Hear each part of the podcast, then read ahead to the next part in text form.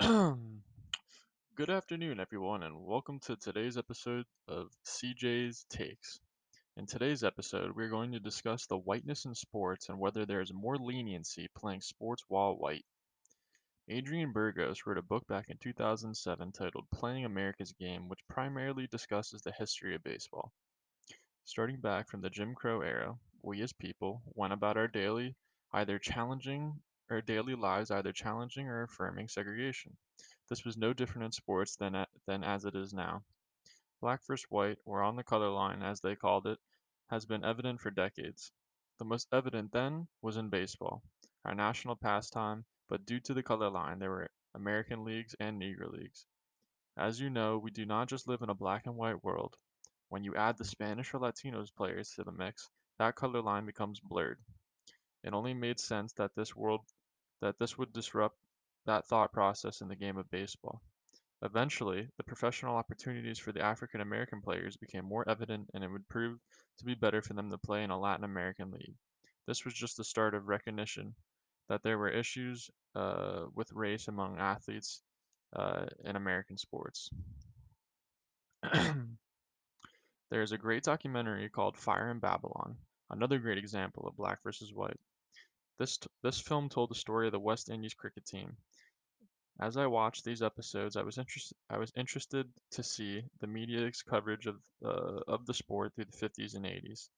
This sport involved a bat and a ball, similar to baseball, with the goal of a pitcher who would bowl up, upwards of 90 miles per hour. I noticed that when watching the first part, there was not much concern from the media as to the injuries that these white players induced with their fierce play like bowler Dennis Lillee and Jeff Thomson. Michael Holding, one of the best West Indies players at the time, talked about how he was reduced to tears and stated, It was the hardest cricket I have ever seen. The media cheered, the fans cheered, the headlines were embarrassing for them. As the West Indies team got better and started inflicting their own pain and dominance, there was a call for rule changes. Moving forward years later, these players would be seen as rebels and were banned from playing for a period of time. Another example of white power, privilege, and leniency. Fast forward to, fast forward to sports today, and we will see the favoritism and the leniency towards our white professional athletes. There's a sport book titled Playing While White by Professor David Leonard. He discusses the power and privilege of being white of being a white athlete on and off the field and the way that sometimes they are characterized. This book also highlights how the media coverage differs between our black and white athletes, also bringing attention to sports culture.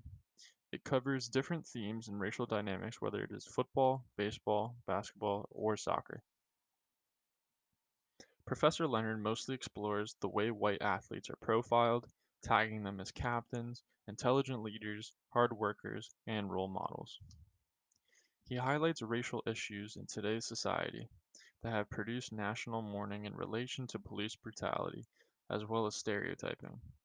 It is our athletes who come forward to lead us in the efforts of change, but which athletes? For example, when Trayvon Martin was killed, he was immediately characterized as a black person in a hoodie, making it seem like the hoodie that he was wearing was a criminal uniform.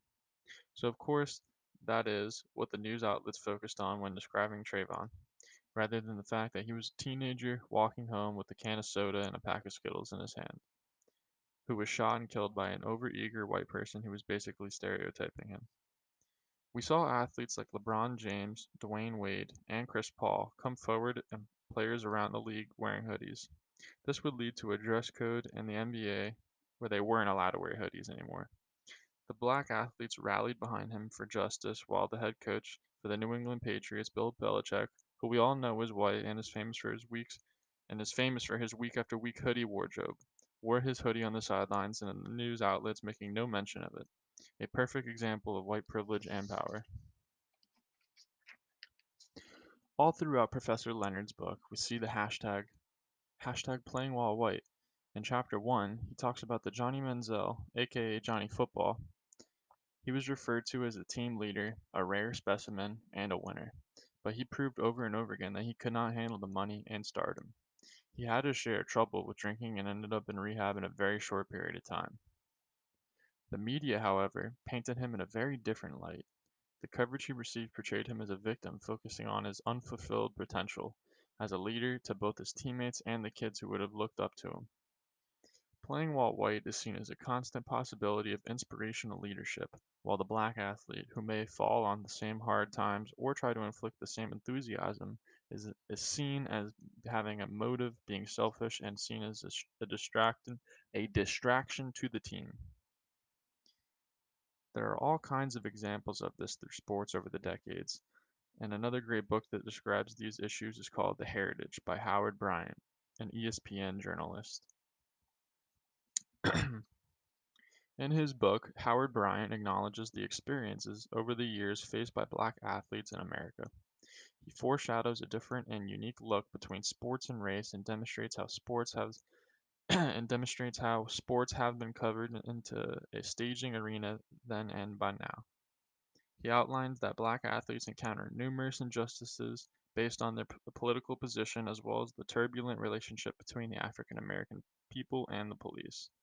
He describes the lives of some very popular athletes in the day, establishing just how long this has been going on. He mentions athletes as far back as Paul Robeson, who I had never heard of until this book, Jackie Robinson, Muhammad Ali, Michael Jordan, and as recent as Colin Kaepernick. Bryant also writes how African Americans were seeking education, but America did not want to did not want the black brain. It wanted the black body, in other words, black Americans compensated for their livelihood. While I could see that Bryant seems passionate, focused, and clear in his writing, most of the concepts of this book are rooted in racism, but let's talk about Colin Kaepernick for a minute. When I hear his name, I think of the NFL and how he is how he was the quarterback who played for the San Francisco 49ers. When you Google him, he immediately comes up as the first American activist and the, and the mention of his football career. So what do we know? Colin Kaepernick was a, a second round draft pick. He was in the NFL for over six years. He could easily start on any team around the league. He even tweeted just last week that he was still putting in the work in the hopes of that another team would pick him up. And make no mistake, there are plenty of teams that could use him right about now. But as a reaction to the fatal shooting of Freddie Gray, he began to kneel during the Star Spangled Banner, as opposed to the tradition of standing before every game. This was his way of protesting police brutality. He received such criticism that it ultimately cost him his, cost him his career. Although there has been some chatter over the years and the possibility of another NFL team to pick him up, the majority of teams' owners being white have been silenced, silent in this regard. Another example of white power. I can't help to wonder that the, uh, that that if this was Tom Brady or Aaron Rodgers that took a knee during those games, what would the conversation be? Would people listen? Would they lose their job? We all know it is tradition that after a team wins their respective championship that they are invited to the White House by the president. President Barack Obama invited the 2011 Stanley Cup winners, the Boston Bruins, to the White House. But goalie Tim Thomas, a white American on the team, decided not to go as his way of protesting against the government. He stated, I believe the federal government has grown out of control, threatening the rights, liberties, and property of the people. Was this national news? Not necessarily. Larry Bird turned down his invitation after he won his uh, 1984 ring with the Celtics, along with Megan Rapinoe after the women's soccer team won the World Cup, along with several other white athletes over the years that have refused to go to the White House, for one reason or another, in their own way of protesting the government. Another example of how, how we perceive white athletes over black. They all have their own careers and they were not chastised for uh, viewing their opinions. I think as we look at the sports landscape throughout history, it is safe to say that white athletes have been received and covered by the media through a different lens. This has been brought to our attention many times throughout the course of this class. Playing While White explored several other white athletes who were given second chances. There were there was Ryan Braun, Josh Hamilton, Hope Solo, Michael Phelps, Ben Roethlisberger, just to name a few. But for them, hashtag playing while white saw them through and highlighted the fact that there is white privilege and second chances or is it just another way of describing racism? I am not sure I see the difference. Well, that's all I have for today, and thank you guys for joining joining me on my edition of CJ's Takes. Thank you guys.